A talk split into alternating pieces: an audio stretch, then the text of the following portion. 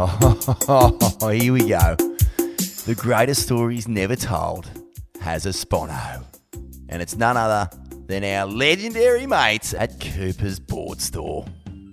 Cooper's is an institution on the New South Wales mid north coast. But the good news is, Cooper's Board Store is available online for everyone.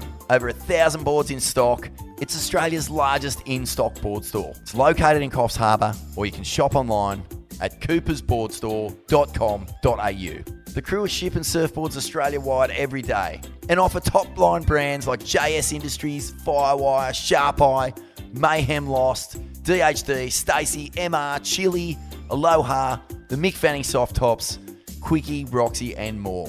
And you can also get your weddies from Coops as well. Rip Curl, O'Neill, Vissla, Billabong, Quickie, Roxy, they're all in there. Get in now to get your orders in for Chrissy. coopersboardstore.com.au. 50 years locally owned since 1969. Yes, shredheads, waxheads, kooks and barneys, welcome to the greatest stories never told. Following on from our interview with Simon Jones in the last episode of Call Lords, the Grand Wizard of Morning of the Earth Surfboards, Simon Jones, that is. Uh, I've got a feature article written here about not just Simon, but also Torren and Albie, and just the Morning of the Earth surfboards uh, kind of concept, history. Uh, it's a bit about the film itself. Uh, you know, it features Albie, features Torren, features Simon, and a couple of other characters. And yeah, just a, uh, a pretty deep dive into the, the nitty gritty and the, the kind of concepts and theories and philosophies and adventures that has characterized this amazing, fully core, like just really authentic uh, relationship between the three of them. It's fuck, it, it, it's pretty iconic, and uh, you know, I would say one of the most kind of important things to happen in surfing in uh, in this kind of I don't know genre, I guess you'd call it that uh, we appreciate so much. The real heartfelt core, but you know, also classic. Um, yeah, style of surfing, culture of surfing. So enjoy this, and uh, a lot of the story is about Thank You Mother, the film, and uh, I've actually included a link to it in the show notes. So uh, as soon as you finish listening to this, uh, jump into the show notes and just hit the link, take you straight to the film, roll up, roll one up, and uh, sit right down and enjoy a really fucking epic surfing film. Fantasies, pulsing swells, them who knows them, seldom tales, On distant reefs, on fatal shores, heroes and heroines from days of yore. They live on the fringes, pack mondo cones, orbs of mortal consequence, pulverizing bones, adventures and nightmares for young and old. These are the greatest stories never told.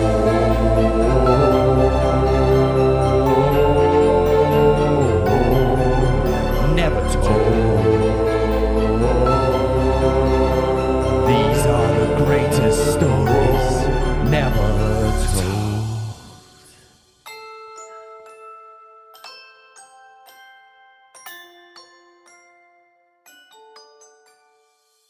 The story is called A New Dawn.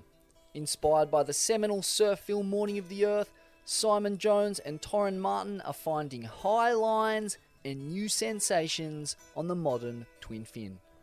Albie Falzon, director of Morning of the Earth, the seminal 1971 surf film, said it best. While seated at the dining table of his Yungai Creek home, in front of his Bodhi tree and the disciples of his vision, he could see it clear as day. This is the surfboard idea and it's just flowered, he told them. The flower is fully out and it's bloomed. It's amazing you did that, he said. The fruits of his mandala, seated at the table with him, was Simon Jones, the humble surfer, shaper, family and community man from the New South Wales Northern Rivers. Torren Martin, the style master, twin fin experimentalist, son of a single mother, and fellow Northern Rivers product, Ishka Folkwell, the world class cinematographer and filmmaker, and Simon's son Dash. Around a decade earlier, Albie had bequeathed part of the Morning of the Earth dynasty to Simon in the form of Simon's shaping label, Morning of the Earth Surfboards. The deal was sealed with a handshake, and the pair have remained close since. It was obvious now that Simon's vision had reached full bloom, meaning, among other things, the legacy of Albie's film was intact and would remain so for at least another generation. I think it's really great that Torren's fallen in with Simon. He's got years of shaping experience and years of surfing, and Torren is a really high level surfer and really sensitive and creative, Albie tells me. The way Torren surfs is in tune with Simon's philosophy and the way he thinks, so it's a great combination, a perfect marriage, and they will get surfboards out of that that will go to another level. Simon's shaping business is run out of a tin shed on a small piece of acreage in the North Coast hinterland. His boards are made by hand with plenty of heart and class to last. Each craft takes as long as it needs, even if it means customers have to wait a little longer, just as long as he's got time to surf the points, look after his family, stand up for his community, and make all his mortgage repayments. A product of Sydney's northern beaches originally, Simon and his girlfriend, now wife, Bessie, moved to Byron 25 years ago after a chance encounter with a friend in Sydney who offered him some work up north.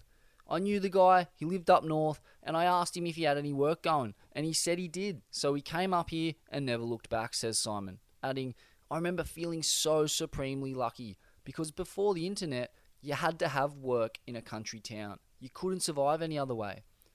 At a time when the surf industry was, in Simon's words, losing the plot and offshoring much of its manufacturing to Asia, he went the other way. I remember thinking, man, this surfing industry is losing the plot. I want to take it back to the beginning, he recalls.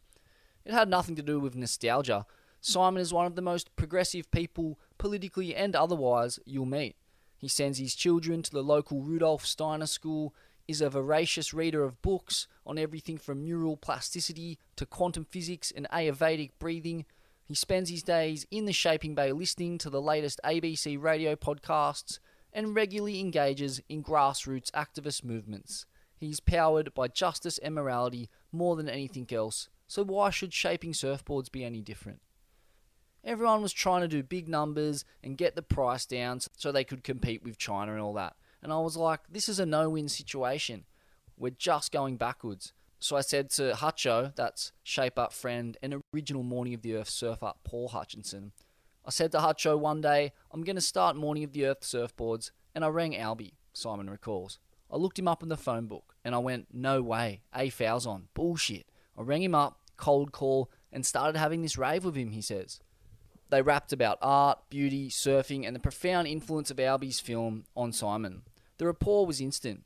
Drawing on advice given to him by George Greenough, Simon suggested he drive down to meet Albie so they could discuss his vision further. I said to him up front, it's never going to be big, it's always going to be small. Because I remember George about that time said, Grow small, Simon. That was sound advice. I've never forgotten that, he says. He turned up at Albie's house in Yungai with his wife and young family, outlined his vision with trademark sincerity and warmth, and the rest is history.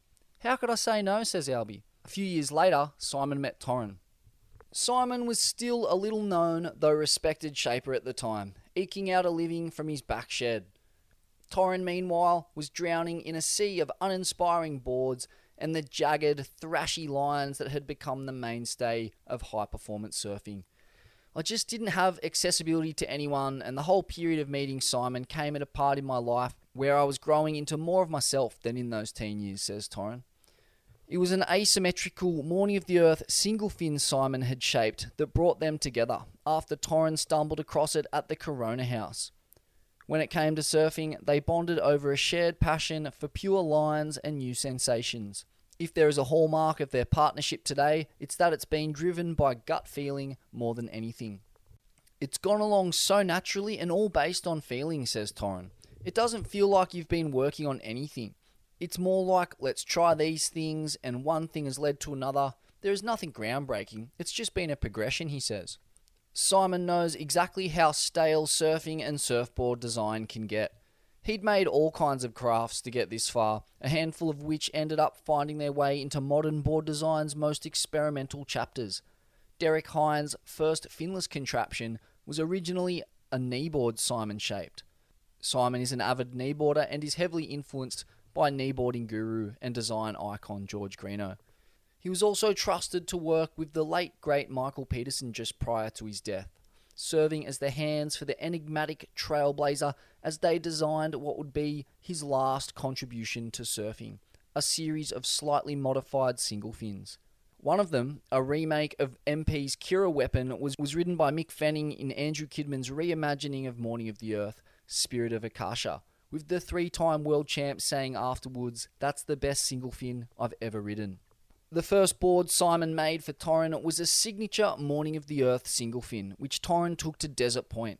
But Torren says he's never really gelled with single fins, and that trip was no different. He couldn't get it working, so when he returned, they ripped out the middle fin and replaced it with a couple of twins instead. The new configuration was a revelation, and he's barely ridden anything else since. There's this whole stigma around twinnies not working, that they're a fun wave board or whatever. After riding that one, it was like, wow, it just felt so solid and perfect. I was like, what's this whole thing about them being for shitty waves, says Torren. It was a whole different feeling. Slowly, as our relationship grew, my old boards filtered out and I replaced them with 20s, he says. Growing up surfing at Manly, some of the best surfing Simon ever saw in the flesh was by 1988 world champ and friend Barton Lynch on a yellow Aloha rounded pin twin fin channel bottom shaped by Jeff Clough. BL rode the board into the ground until the deck had cracked and seeped up to a litre of water every session. The surfing BL was doing on it was just so fast and radical and smooth. It was insane to watch, says Simon. Simon was always enamored by the twin fin and its leading exponents like Mark Richards and Larry Bertlemann, but it wasn't until he met Torren that he revisited the ideas. Five years later, they've turned out the most eclectic palette of twin fins imaginable from 5 feet up to 8 feet.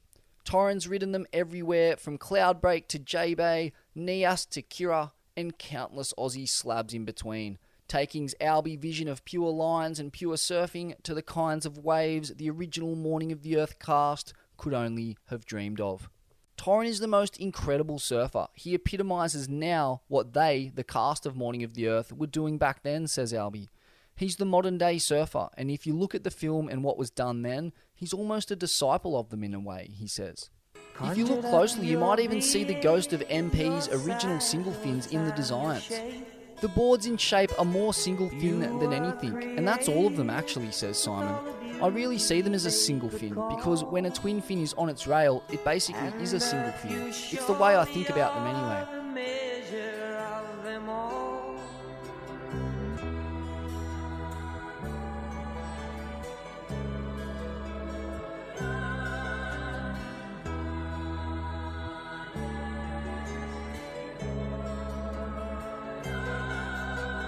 The shape of them is more single fin than thruster or quad or any other thing, he says. Simon's partnership has evolved, it's become about more than surfing.